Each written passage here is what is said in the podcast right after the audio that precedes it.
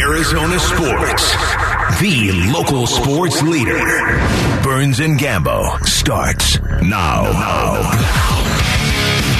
Straight up two o'clock on this Friday afternoon. Good afternoon, and welcome into today's edition of the Burns and Gambo Show here on Arizona Sports, the local sports leader. My name is Dave Burns, alongside the one, the only John Gambadoro. Hi, Gambo. Burnsy, what's going on? Oh, what isn't going on? What? I got, I got my old buddy Trev back behind the glass Trev. right there. Man, that is great to see Trev. What up, though, gentlemen? It's good to see you guys. Trev, oh, I love Shut Trev. I love Trev's a one of my favorite Trev's a good people guy. that's worked here. Good to have him filling Yeah. in on the board while Mitch is at his sister's graduation. Good to have Trevor in here. She's going to add to the day. We just got, it's just going to be one of those days. Mm. Maybe not as busy as yesterday, but we got Suns Nuggets to preview. We do. We got the draft to look back on. We got Yeah. the draft to look ahead to. We got game one coming up between the Suns and Nuggets tomorrow. We got the Suns moving TV channels. We got the Suns. They moving TV their channels. own network, kinda. We got the owner of the Suns for the first time since he's taken ownership of the team. Got Matt Ishbia joining us er, later today. I mean, we got we just packed shit. Yeah, at some packed show. during our show, we're gonna have the Cardinals second round draft pick. We just don't know is it gonna be at thirty three? Is it gonna Do be later? down? Are they gonna Yeah. move? Oh, that so- quarterback is still hanging around. yeah, he's not going to be in the green room, by the way. Did you see that? Uh, he will not be at the draft. Oh, he's not gonna be No, there. he'll be watching from a private location. Apparently, he doesn't want to sit in the green room any longer. Wow. Poor Will Levis. Wow. It always sucks to be the last one there, but when you don't even go in the first round, I know. and you're in the green room. Oh, you know they kept Showing him last night. It's just, it's just, oh, it's just awkward. Yeah, so we got a lot of stuff going on on today. Let's weigh in with our top story of the day here on the Burns and Gambo Show. Burns and Gambo, the weigh in. Brought to you by Revitalize Weight Loss. All right, we have, as I mentioned, so much stuff to get into today that it's almost one of those days where it's hard to know what to where to start. Boy, it really is. We're gonna talk Suns Nuggets. We're I gonna feel talk so on- unorganized. Hmm. It- it's we're good. We're on top of it. We're ready to go, but we're just also ready to pivot if we need to. We're gonna talk Suns Nuggets. We're gonna talk a lot of Suns Nuggets today, but we really got to start with the Cardinals draft because last night was a, a fun night. It, it just had the highs and the lows. It was like its own little mini soap opera. And then in the next segment, we're going to talk about what we think might happen today for the Cardinals in the draft because there's a lot of moving parts with today Yes. based off of what happened yesterday. Let's start though with what happened yesterday and the selection of Paris Johnson Jr. at number six overall. Well, there's two things that, that, that happened to get to that point. And the first thing was happened was they made this gigantic trade with the Texans in which the Cardinals got back the 12th pick overall, the 33rd pick overall, a first round pick next year, which is the Texans pick, and then a third round pick next year. They gave up pick number three and they gave up a fourth round pick this year. So decent haul. I mean, at the time, I didn't really like it because I, I hate moving out of that top 10 area. What you love about it is you do love that the first round pick next year has the potential to be a really, really good pick if the Texans aren't good. You don't like that you didn't get you know, another first round pick or even another second round pick outside of the second this year. Then, so at that point, I'm like, okay, we started to discuss on the draft.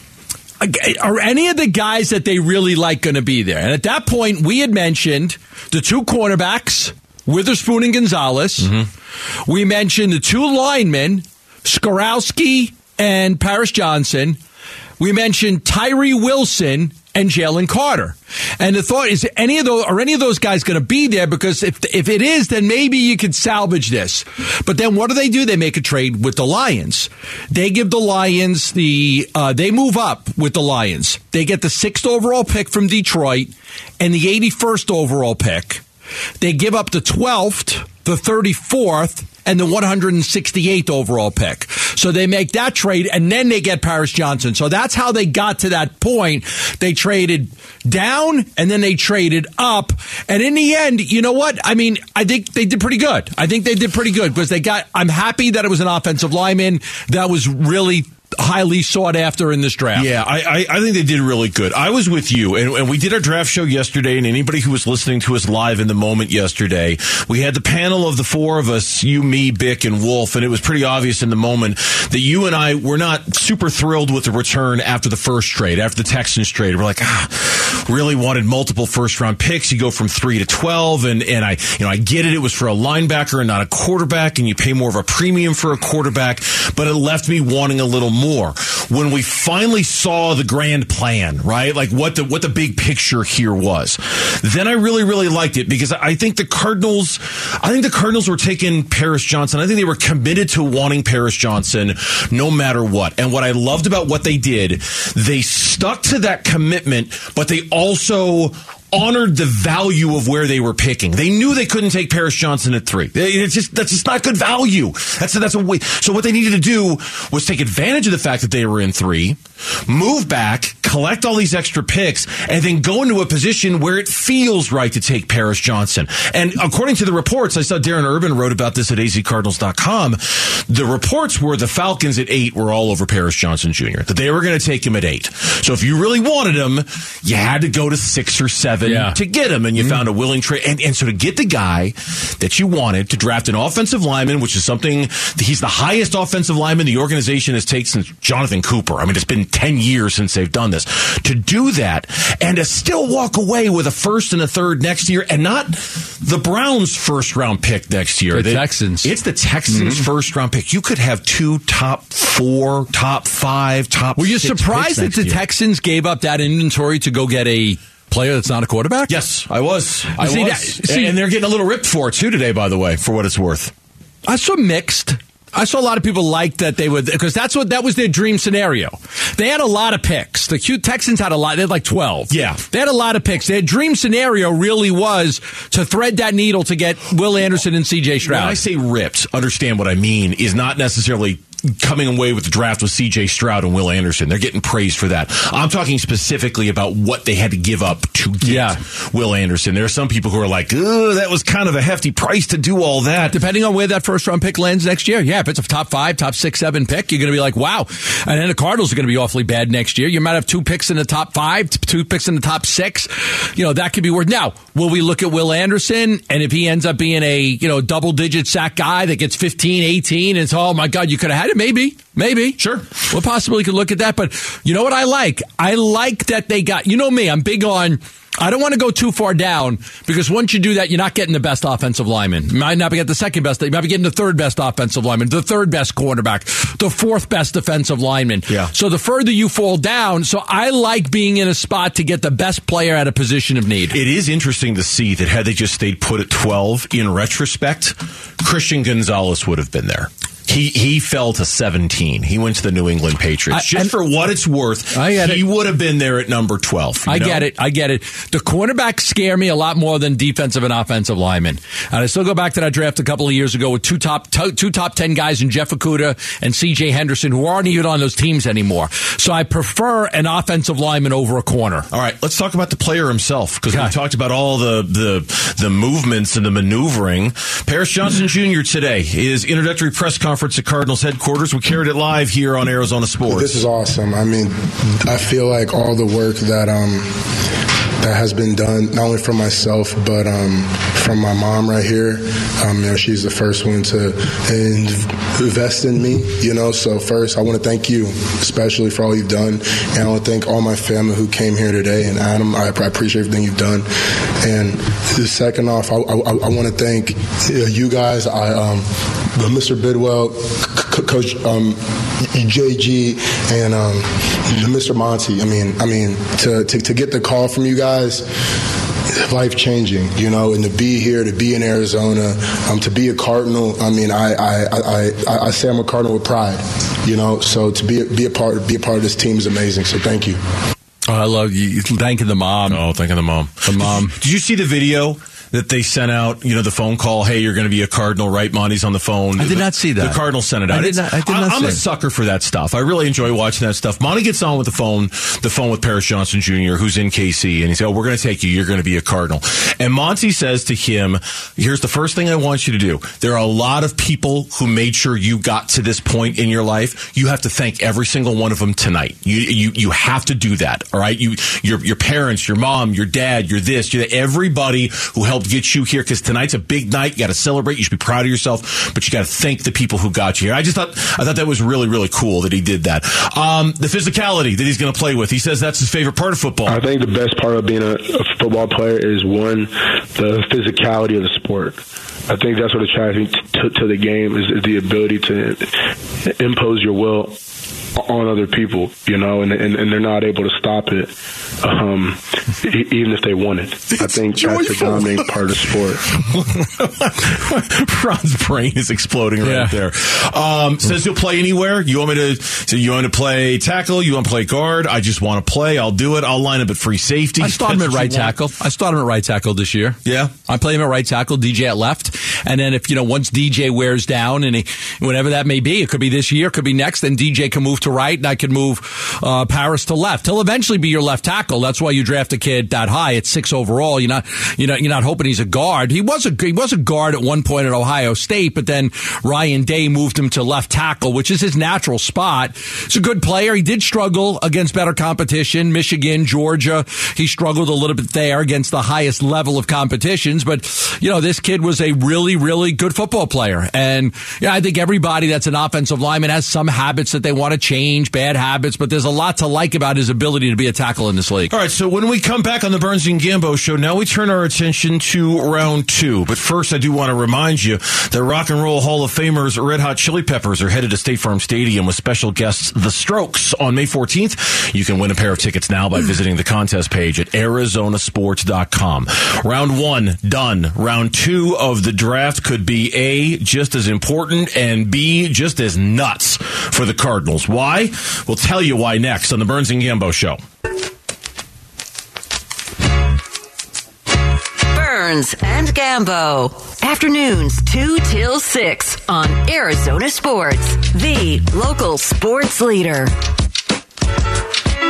All right, back here with you on the Burns and Gambo show. John Gambadoro, Dave Burns. After a busy, busy day yesterday, thanks to everybody who tuned in, who showed up. We were at the Cardinals draft party. It's uh, from from the minute we found out about the mandated trade because of the tampering charges to the moment the Cardinals moved back into the top six to take Paris Johnson Jr. It was probably a stretch of about forty five minutes where our hair was just on fire. Right, like we were just cooking with gas, man. It was flying. Stuff was we right. It was crazy. I just kept looking at the players who, you know, you believe they like the most, and is any were any of them going to be there? And that's what we discussed a lot on the show. Is man, if you stay at that spot right, then everybody. I'll tell you, this is where so many of the prognosticators already got it wrong.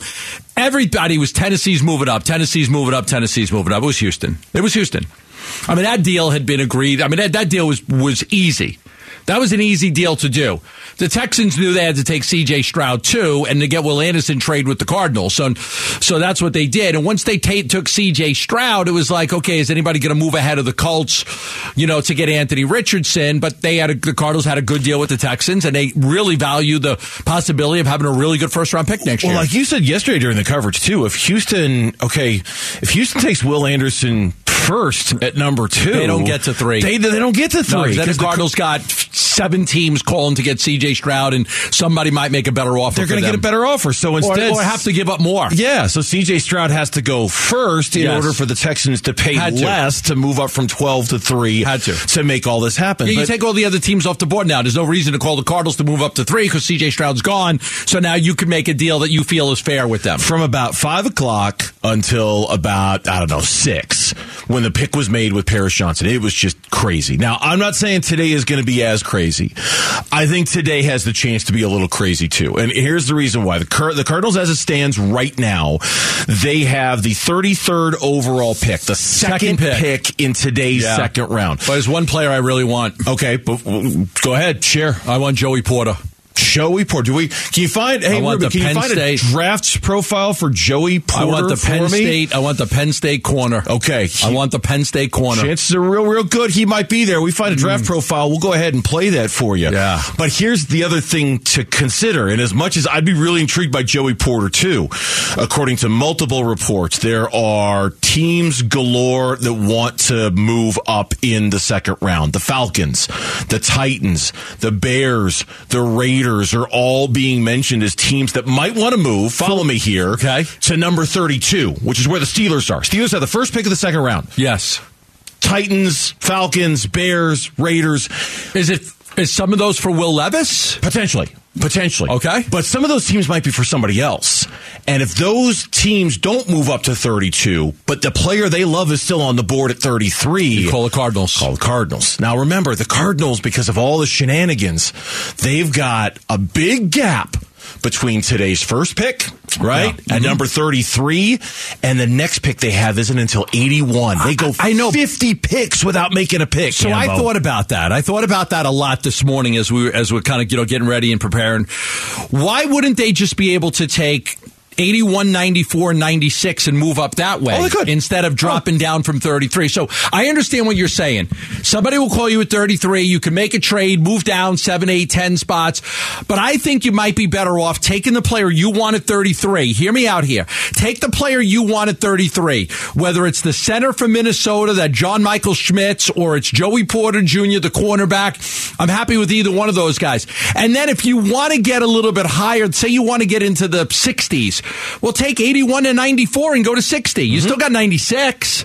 So you got three picks within 15 81, 94, 96. So I know exactly what you said. I don't want to give up 33. I don't want to give that up. But I understand trying to move up maybe into the third, you know, higher To into fill that, that third round. gap. Yeah, to fill so that then long maybe gap. you take the three picks that you have at 81, 94, 96, package two of them to move up, you know, into to 65 or 70 or somewhere in an area where you can get somebody else. You certainly could. Let's play that Joey Porter Jr. draft profile. Hit it for me, Rubes.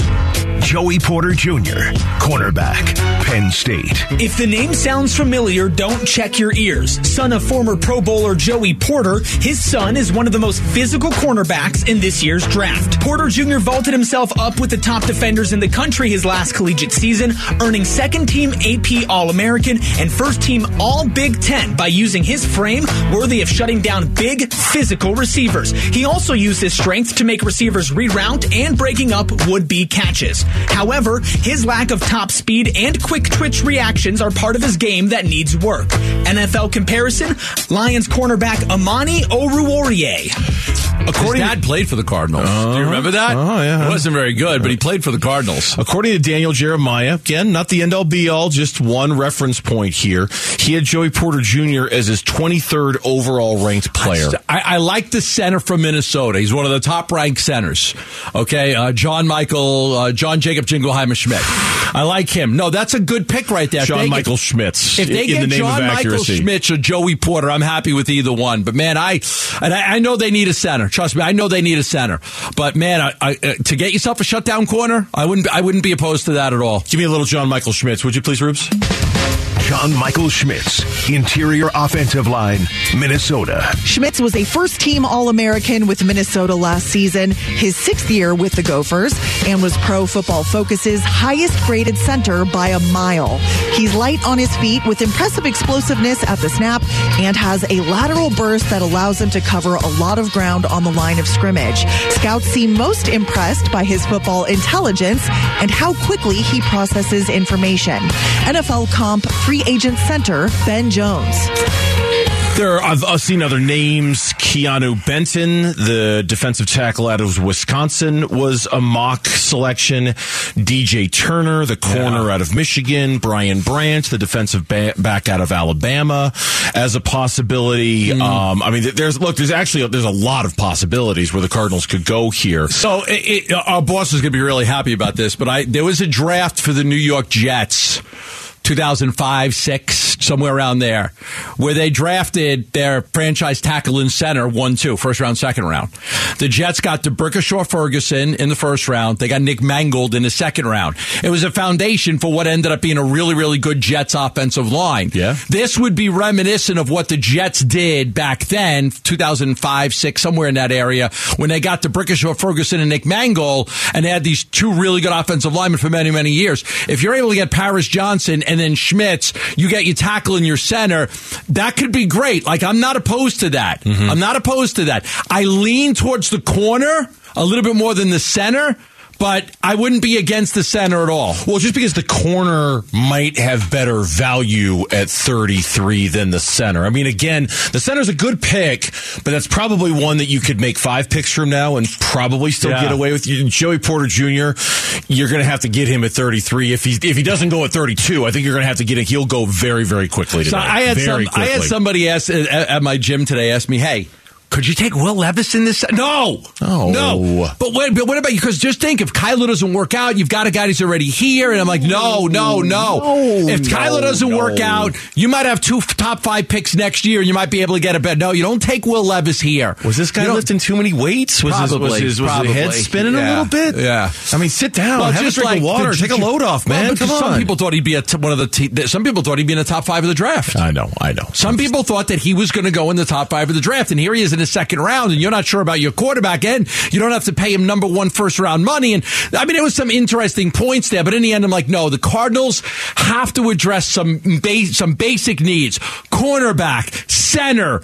Edge rusher. They don't. They can worry about a quarterback. If Kyler doesn't work out, they can figure that out down the If road. that friend of yours at the gym is listening right now, I'm Yeah. just I'm just giving you grief. I just give you credit for being at a gym. I haven't gone to a gym in like five years. So congratulations. Wanna come with me one Bravo. morning? Maybe that's why your takes are so good. Maybe. Yeah. I'm not straining myself doing any real heavy physical lifting or have, anything. we have less brain cells. A- And no, I don't want to go to the gym with you. We're good. When we come back on the Burns and Gambo show, right after you text us your thoughts on what the Cardinals did yesterday, we'll get a chance. We'll read the good ones on the air. Text us on the FanDuel text line at 620, 620 right now. Diamondbacks back in action today against the Colorado Rockies. We'll check in with manager Torey Lovullo for his weekly visit. That's next on Burns and Gambo. Your exclusive home of the D-backs. Diamondbacks. Arizona Sports, the local sports leader. D-backs manager Torey Lovullo joins Burns and Gambo to talk D-backs baseball. As sports fans here in the Valley, we should all just relocate to the Mile High City for this weekend because you get a little double dip if you wanted to. You can watch the Suns take on the Nuggets game one on Saturday, game two on Monday, and then you could also watch the Arizona Diamondbacks take on the Colorado Rockies. It is the place to be. And joining us right now, right in the middle of all of it, the manager of the Arizona Diamondbacks for his weekly visit, Torey Lovullo, joining us here on the Burns and Gambo show. Torey, how you doing, man? I'm doing really good, guys. How are you? Good, good. I, we got to start with, with Zach Gallen. I mean, to me, as, as a diehard baseball fan, I would I always preferred the one nothing, two one, three two games than uh, you know nine eight, nine seven, seven five games. I loved watching Seaver against Carlton when I was a kid, and then Ron Guidry pitching. Watching Zach Gallen brings back a lot of memories for me of, of watching a great pitcher go out there and you know just dominate games. This is what three games in a row now, 41, 41 in the third innings uh, last year, and now he's got 28 this year. What are you seeing with Zach Gallen so far?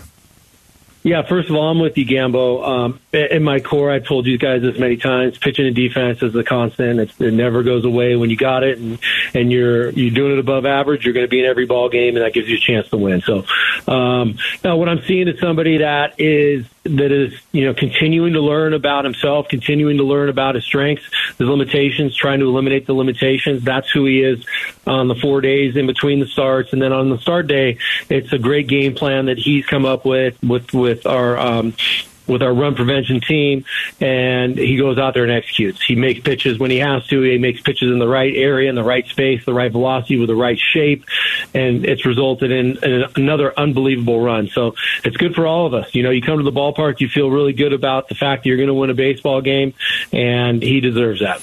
the first two starts, the, the Dodgers and, and, the Padres, he didn't pitch very well. Right, he walked, you know, a bunch of guys in that Dodgers game. He gave up a bunch of hits and runs against the Padres. I mean, what do you think it was? Was it just, you know, the ramp up to to get to that point, or just trying to adjust to the pitch clock? What what's different from the first two starts? Yeah, I think there were some new normals in baseball. The, the rule changes may have had an impact. You know, whether he was going to call his own game, which he started to do um, after that first start, whether um, the pitch timer was going to bother him getting up on the mound and reloading quickly. There, there was so much that was going on around him. I think that uh, you know, in our preparation through the last few days in spring training, we really tried to simulate as much as we could so the game didn't speed up on any of our players. But you know, I don't think anything sped up on Zach. I just don't think he was at his absolute best because there were some distractions, and he's a very routine routine oriented guy.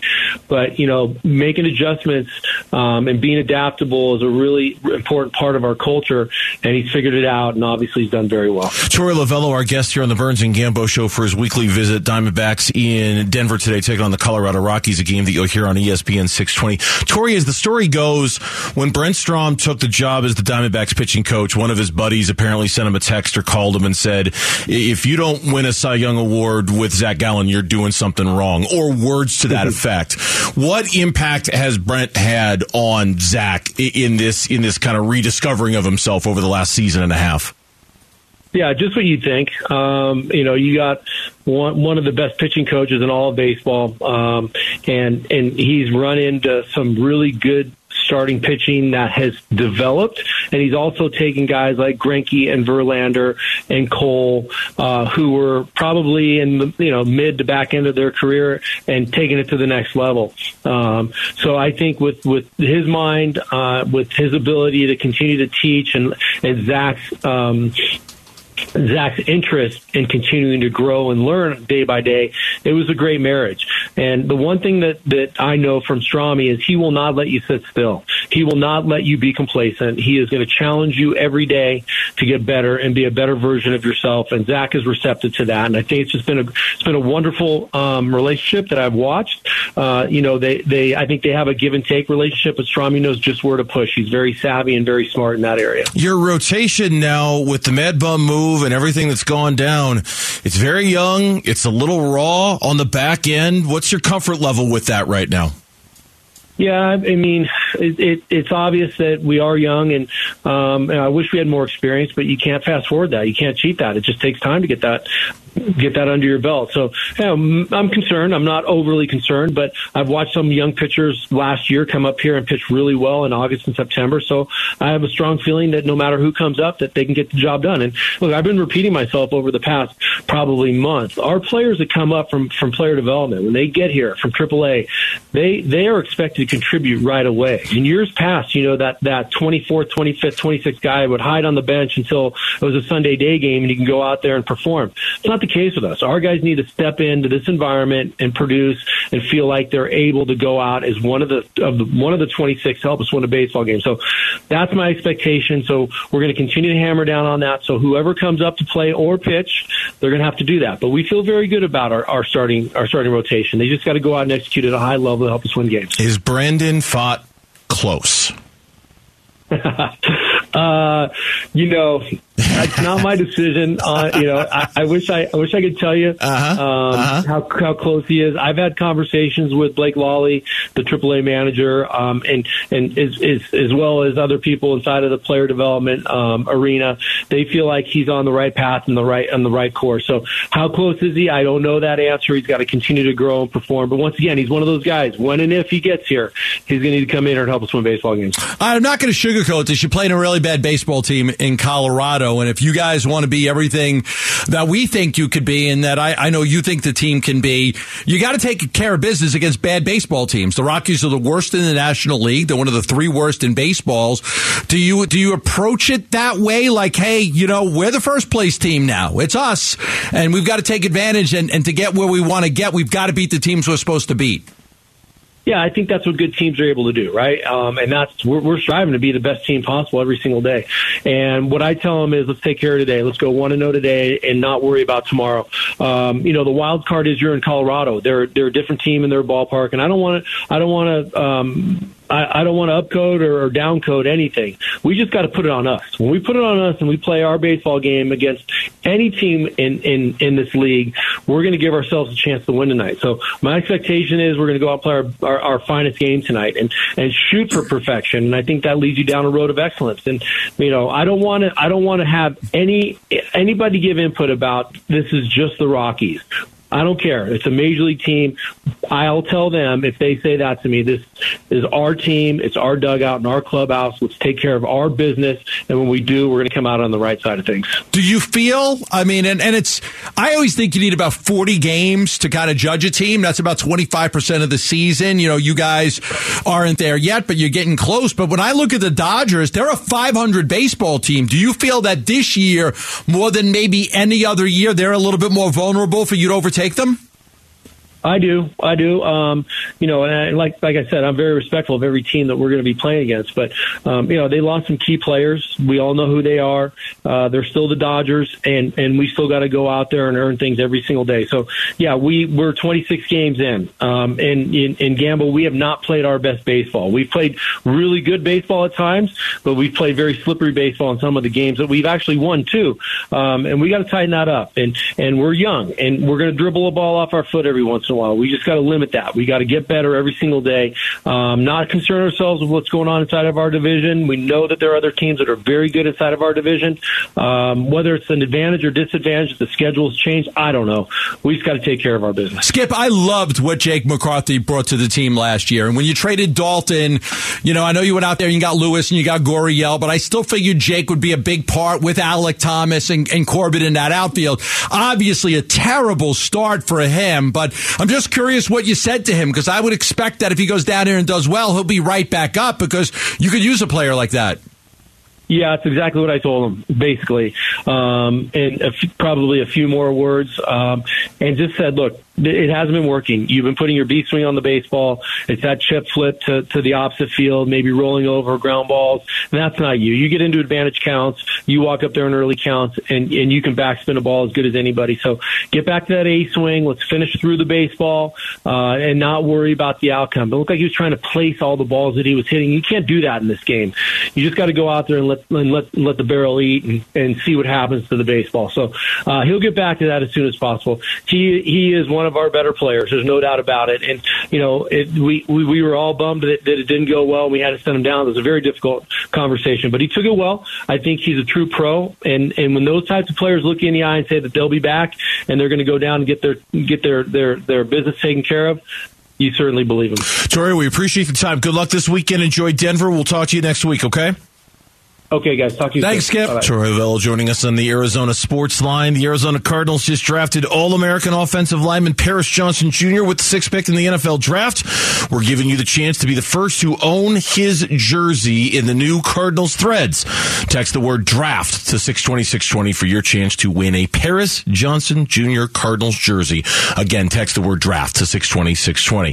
Torey just passed the phone over there to Kellan Olson because he'll join us live from the Mile High City to preview round two between the Suns and the Nuggets next here on Burns and Gambo. The local sports leader.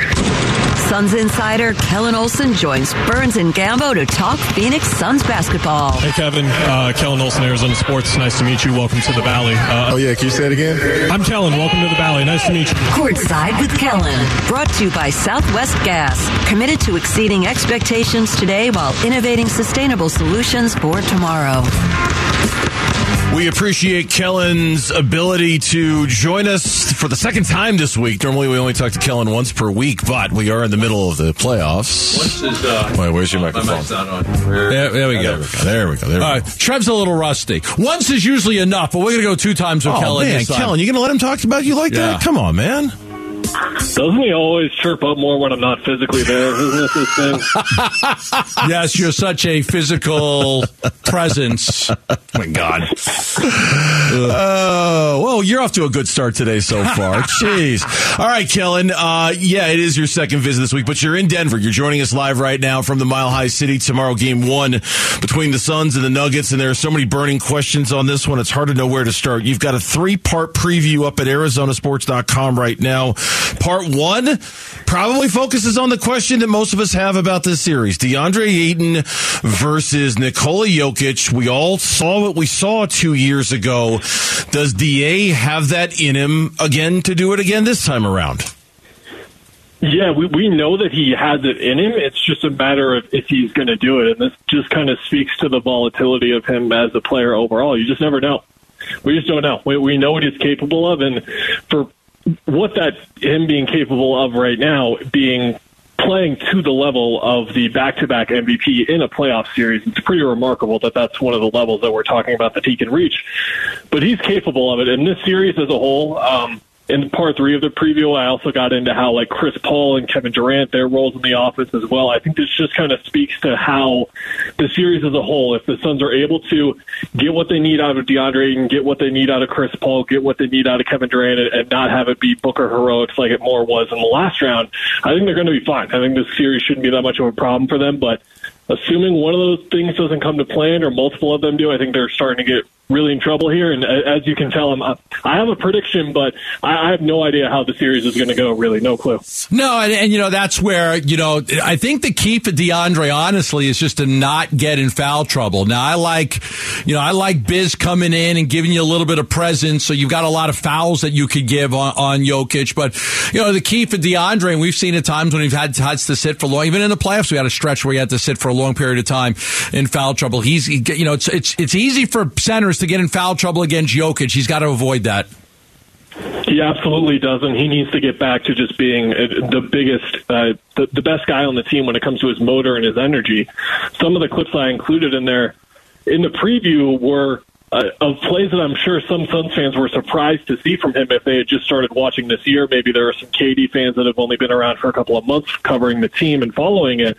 But you look at some of those offensive rebounds that are like they're called 50-50 balls, but they were really like 90-10 balls where DeAndre had a 10% shot at, and he just kept getting them with those great hands that he has. But there's the part. I say great hands, and 15 people in their car just now were like, what'd you just say? He has great hands. Mm. Did you watch last series? Yes, he does. He has really good hands but they're just inconsistent, just like him as a whole.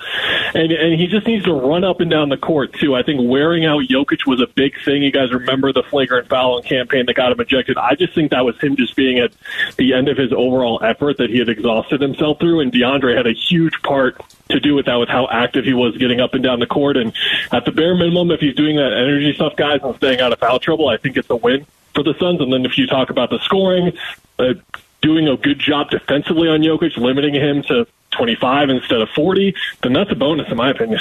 Kellan Olson live from Denver. Tomorrow's game one. You'll hear here on Arizona Sports this Western Conference semifinals, a rematch from a couple of years ago. And obviously things have changed for both of these teams in terms of players who are here and players who are available.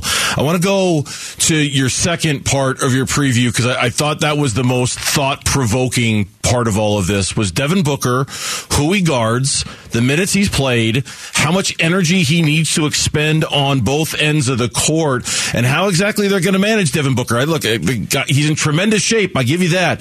But given the shots that he's defended and the shots that he's taken and how involved he's been on both sides of the floor, are, are you a little worried about overwork when it comes to Devin Booker in this series and what they might need from him? I am, yeah, and part of that preview got into Jamal Murray and just how effective he's been. Uh, Gambo's made a great point over the last two years about this Suns team and just how some nights you weren't sure who the, who the second guy was going to be after Chris faded a bit. And if you look at this Denver team, the second guy is supposed to be Murray, but there are some nights where it hasn't been necessarily for them over the course of this season, but it is in the playoffs. And he is a tremendous playoff performer, and the Suns are going to need their best defensive effort on him to contain him. And I think part of that will have to do with Devin Booker and him playing and, and playing defense on him. But to your point, the fascinating bit of research I found in there is that the 216 minutes that he played over five games, when you look at a five game span in the first round, that's only been done three other times in the last eight years. And the, one of the other guys is Kevin Durant. And then it's Dorian Finney Smith and Pascal Siakam last year. But once we hit 2016, guys, they just stopped. Those kind of minute allocations just stopped. All of the load management data started coming in, all the sports science stuff that indicated that this wear and tear was just too much. The Suns don't believe so with those minute totals at least, and it'll be interesting to see not only how many minutes Book is playing, but how many of them are going to be at that high level because we've seen how great he is defensively. But do you want him to potentially wear himself down guarding Jamal Murray. Then again, he's probably the best option to guard Jamal Murray. It's a lot of questions here. We're going to start to get some answers to tomorrow. Yeah, I'm, uh, listen, I'm happy that they got rid of him in five and got, you know, three full plus days of rest. You know, I think that that's important. I, I, I want to ask you about the bench because for a long time, you know, the Nuggets weren't getting contributions from their roster. They were really struggling, especially when Jokic came out of the game. But it did seem like in this series against Minnesota that their bench really provided a, a lift for them. It absolutely did. Yeah, I'm digging through the numbers for the final part of the preview tonight. And last, uh, during the regular season, I should say, the Nuggets had a minus 10 net rating when Jokic was off of the floor, meaning at 10 points per 100 possessions they were getting outscored by. That's awful. They had a 12 net rating when Jokic was on the floor. That's outstanding. In the playoffs so far, it's only been 60 minutes that Jokic has sat for, but their net rating is 20 when he's sat out. Now, that's, again, 60 minutes. There are some big runs in there that have really inflated and padded that stat, but they've gone to Jeff Green as a small ball five, and it's worked. And if you look at definitive advantages in this series, Gambo, I'm not exactly sure where too many are for either side. I, I mean, obviously for the Suns, they've got the two stars, Devin Booker and Kevin Durant, but I think Denver's got a pretty decisive and definitive edge here in the bench, and I think that could really wind up mattering. They've figured some stuff out there. Both Browns, Bruce Brown and Christian Braun, both of them are really good. The rookie, especially from Kansas, has been impressive, and then Jeff Green's coming off a good series. They play small, and uh, once those reserves start to trickle in, it'll be interesting to see how the scores match and how much Denver can get away with Jokic sitting and how much the Suns can get away with Booker and Durant resting. All right. Uh- normally we open a segment, the 245 segment, with the Twitter poll question today. We're going to end it because we want Kellan's answer on this one too. So go ahead and hit it for me, Trev, if you will, please. The Burns and Gambo need to know Twitter poll presented by Sanderson Ford. Rubes, what you got for us? It was the first question you mentioned, and we had to pose it to the people as well. Do you believe that DeAndre Ayton can replicate his 2021 performance against Nikola Jokic this year? Simple yes or no, gentlemen. We'll start with Gambo. Not will, can. Can he? Can Not he? will he. Can he do it? Yes. Yeah, he can. Yes, he can. Can. Oh, I don't know where you're going on, but he can. It's there. Kellan? Yeah, I'm with you guys. He can. He can. Now, will he? I think that's the more interesting question, perhaps, and I'm not sure. I'm not sure. Would sure. you all be no on will if I changed it to will he? If you change it to will he, you could put me down for a no. Jokic has more a better supporting cast now than he did back then. So the game's different. You know, the game's just different. It's so hard to compare them because now he's got his, you know, the one-two punches there, which makes it look how much better Devin Booker is with a better one-two punch. Yeah. Yeah. If you change the question to will, I would I would say no. I I, I Yeah. go ahead, Kellan. Well, I'm with you guys, and I think this just more speaks to how outstanding he was then, right? Yeah, it's less right. about the heights that he could reach now, and just like he was phenomenal during that whole run. But again, we know what he's capable of. We've seen it. Yep, Chris Paul was going to get him a bag two years ago when he got the bag. Uh, what's the audience say on this one? 61.7% believe that, yes, DeAndre Ayton can replicate his 2021 performance against Jokic. 38.3% say no. Kellan has three preview pieces up at ArizonaSports.com. Part four is coming tonight. Kellan, yes? Yes, sir. We don't stop. We don't stop. No, we don't. We Do crank out up, the do, content. you, do you wake up like in the middle of the night with thoughts and just write them down? No, I had to be up at 4:30 a.m. for my flight, and I have not slept since, and I'm not going to sleep until tonight. But it's that time of year. I'm looking at Ball Arena out my window right now. I'm excited. I love it. Outstanding. Kellan, we appreciate it. We look forward to reading your stuff. Thanks for coming on, man. Thanks, guys. Kellan Olson joining us live on the Arizona Sports Line from Denver. When we come back on the Burns and Gambo show, we turn our attention, we'll stay on our, our attention, I should say, on the Suns and the Nuggets. Is there an underdog in this series? Is there a favorite in this series? How tight is this? We'll talk next. Burns and Gambo.